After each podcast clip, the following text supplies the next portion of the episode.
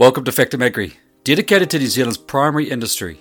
Each week, I talk with farmers and producers, industry, the science community, and policymakers to hear their stories and views on matters relevant to both our rural and our urban communities. Now, a while back, I caught up with senior scientist Suzanne Rowe from Ag Research about low emitting sheep. So, where are we at with this? And does an animal that is better for the environment sacrifice on performance or quality? Suzanne Rowe joins me again to discuss.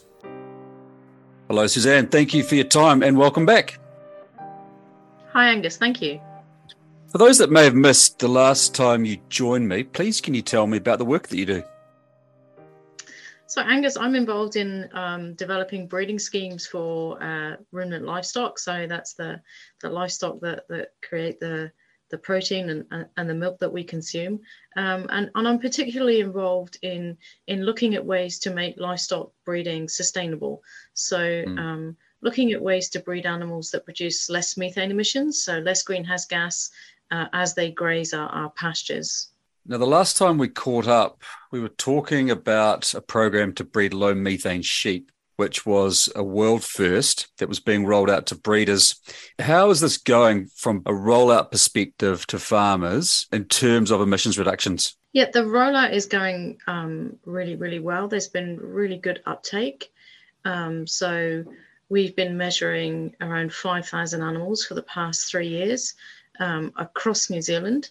Uh, so we've got lots of breeders coming on board who are really interested to know how their animals rank. Um, and Beef and Lamb, Lamb New Zealand um, uh, are supporting us and, and, supporting breeders and helping them to have their animals measured. So in terms of emissions reduction, um, we started breeding sort of two or three years ago. So we're expecting things to start changing now. Um, mm. Because those animals that have been measured and selected will now start to have offspring um, that, that are in, in commercial flocks. Um, and, and what we expect to see is around about a, a half to 1% reduction a year um, nationally as, as uptake um, increases. So, so it's really about um, giving people time to, to take up the technology and then to implement the, the findings and, and to start using low low emitting stock in, in their breeding schemes. Mm. So it's a it's it's a slow burner, but it's but it's really starting to gather momentum as as people really start to um, have their animals measured and and get on board with it. And in terms of choices for farmers, what breeds of sheep are we talking about here? So we we don't actually see um, big breed differences.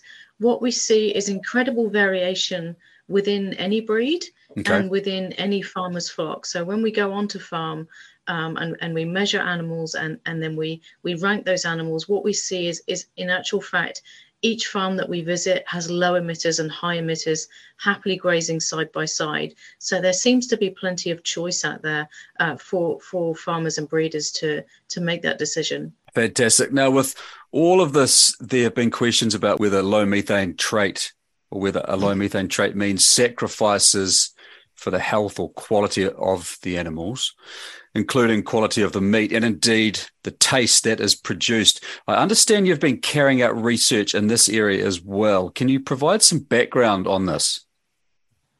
Yeah, absolutely. For the last 15 years, we've been gathering data because our biggest concern was the impact. You know, when we found that we could breed for this trait, uh, our next biggest concern is well, if we do breed for this trait, what what will the impact be to the to the whole system? Mm. Um, and and so far results have been uh, really positive.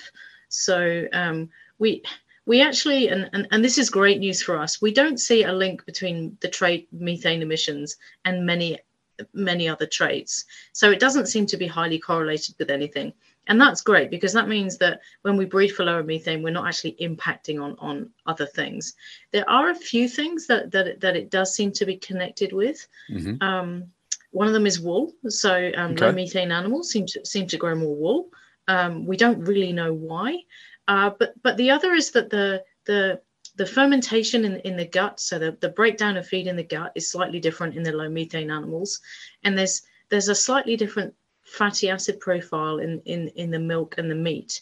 Um, but but all of these are positive. So we see um, a few more branch chain and, and, and polyunsaturated fatty, fatty acids in, in the meat. So, so it's, it's actually a, a, a positive change. We see a bit less fat okay. in the animals.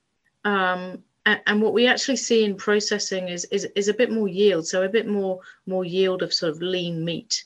Um, so we aren't we aren't seeing any detrimental effects, and we're seeing a little bit more profitability, um, and, and certainly don't don't seem to see any negative impacts on on taste or, or, or yield.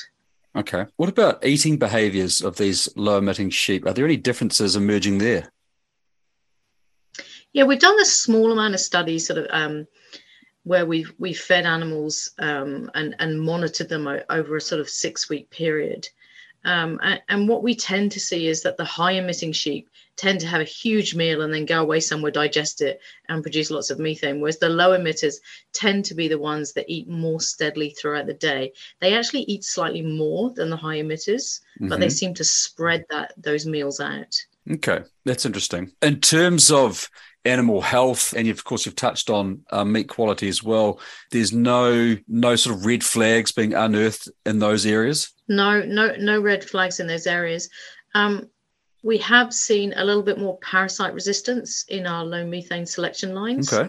Um, we we don't know whether that's because we're breeding for low methane or, something else that started in the original ancestry of those lines. Mm. Um, but certainly at the moment, the the only the only changes that we've seen have been positive. Fascinating. Most farmers, I would imagine, would be encouraged by this. I can see an economic benefit that will come from environmental efficiencies, particularly around taxes and things being introduced for farmers. But what about things like lambing percentages? And of course, you have touched on carcass yields, but are there any changes that you've seen in the percentages of lambing and any percentage change in yields? No, we haven't actually seen any correlation. So we've looked at the genetic correlations for all of these maternal traits, um, and we haven't seen any correlation in um, lamb survival or or the amount of lambs born. So it seems to be unrelated to those traits. Mm. Last week I caught up with a farmer, Pat Crawshaw, and we discussed the Informing New Zealand Beef program, which was I found quite interesting. And it appears there could be an opportunity to achieve what is happening with sheep and develop a low emitting beef animal. How's that coming along?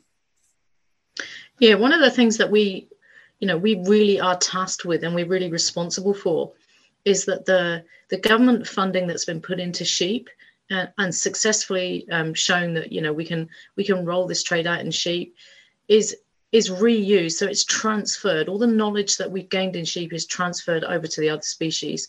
Um, you know cattle are producing most of the the greenhouse gas emissions in, in livestock. So it's really important that we now work really hard to make sure that any knowledge and any learnings we have are transferred to to cattle. And what what that looks like is um, we're developing measurement technology based on what we know has worked in sheep. Um, and also we're looking at um, sequencing of the of the microbes in the sheep gut to predict um, what, what, methane is going to be um, emitted, and we can transfer that really in you know in a really straightforward way to mm. to um, dairy and, and, beef cattle. So so we're working sort of shoulder to shoulder with with the cattle industry uh, and, and the people involved to make sure that we can transfer what we know into that industry and and hopefully give them a bit of a head start. Yeah, indeed. So, are you waiting on government funding to start progressing this beef research, or is that underway? So it's it's underway. Beef and Lamb have their Informing New Zealand Beef program. Mm-hmm. Um, excuse me. I, I can't tell you a lot about it. It's it's it's not my project. All I can tell you is that they you know they've they've started work on it. They um, they're working towards breeding for for low methane beef or, or investigating if it can be done and and and what the sort of rate of progress might be um, and we're working alongside them to help take samples, work with them on on measurement technology, and and, and you know help in any way we can. Mm. And I know there's a vaccine being worked on as well for a methane reduction. How's that going? Do you know? So I don't I don't really know. Um, you you need to ask the guys involved um, how well that they're doing. Um, it's I, I know that it's it's developing and, and it's on mm. course um, but but I, but I couldn't tell you the finer details. Mm. It's quite a dynamic space currently, isn't it? And we appear to be world leading in this agri research space. Yeah, we, we, we absolutely are. Um, and that's because we're such a unique country in terms of you know the the GDP that comes from from agriculture, um, you know the, the the livestock production, but but mostly because you know we we have so much pasture land and and so many uh, grazing ruminants uh, that that a third of our, our greenhouse gas emissions um, actually come from the livestock sector. So um, it's it's intrinsically linked with with with New Zealand and, and and what we do. So so we need to make sure that we we do it well. Mm. What other research projects are you involved with currently, particularly around this environmental space, Suzanne? So really interested in in not only um, predicting methane, but also feed efficiency. So, um, looking at sustainability in, in the livestock sector, not just from what's emitted, but, but from what's consumed, but also still working really hard in this space, looking at um, how we can predict methane with, with what we call proxies. Or, okay. or, or, really straightforward indicators. So, you know, is there a signature that we could get from from milk or meat that would be really, really quick and, and we could scan lots of animals. So um, really working on the on the practical element of, of being able to scan our livestock industries very quickly and very simply and provide um, straightforward measures. Mm. How many personnel or scientists and researchers are currently working in the sustainability and environmental space for New Zealand farmers? I can't answer that question. I don't know. Within ag I'd, research, I'd have to, I'd have um, um, in in AgResearch, we have um, so we have connected groups. So in animal genomics, mm. uh, we're a team of around 30, but we're only focused on breeding for low methane. Mm. There are other teams in AgResearch that, that work on vaccine technology, that work on feeds, that, that work on inhibitors, so uh, that work on farm systems efficiency. So I, I would actually say that every scientist who is working in the livestock sector has their eye on this as one of the major challenges. Mm. So I, I, I, think we all are would be um, yeah uh, the the answer that, that I would give in in one way or another because everyone who's working in in in livestock science or, or the livestock sector knows that one of the biggest challenges that we have is to make sure that we have a sustainable sector going forward. So, what does that look like in 50 years' time? What does the livestock industry look like in terms of an emissions profile? And obviously, genetics are playing a significant part in that. We're potentially looking at a vaccine that's going to help. But is there another component that's going to be, or another tool in the box for farmers down the track? Because it, it seems to me it's a fairly rapidly evolving space. But I'd be quite keen to get a, a bit of a snapshot about some end goal things that might be on the horizon?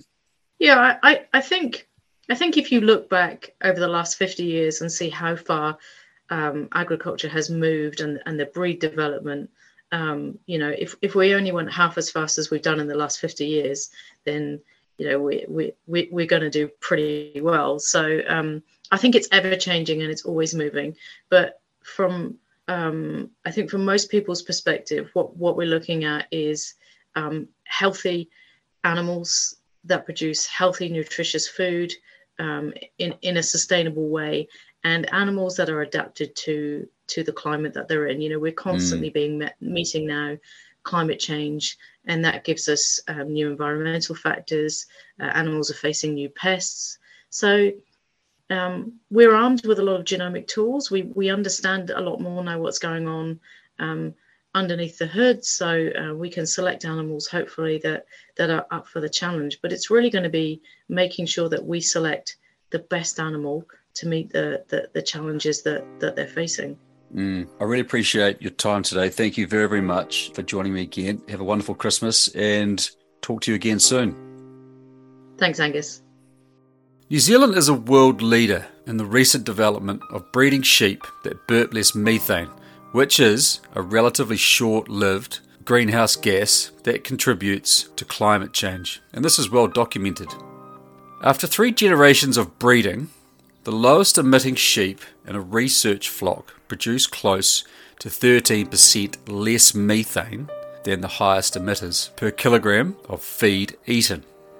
But questions have remained about whether this low methane trait means sacrifices for the health or quality of the animals, including quality of the meat that is destined for New Zealand's international markets.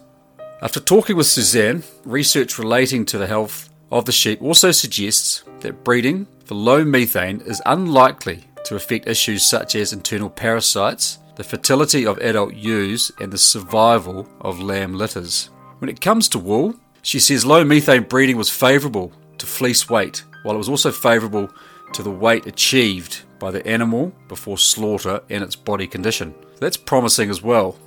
I have not yet met a scientist working in the ag sector that does not have one eye firmly focused on not only the future of farming in New Zealand, but also constantly driving for further improvements in the area of sustainable farming practices. So, sheep breeders now have the ability to breed animals with a low methane trait that does not compromise on animal health, lambing percentages, or carcass yields. There is a lot to celebrate here, in my view, and I have no doubt we will achieve the same results in our beef herd through the Informing New Zealand Beef program.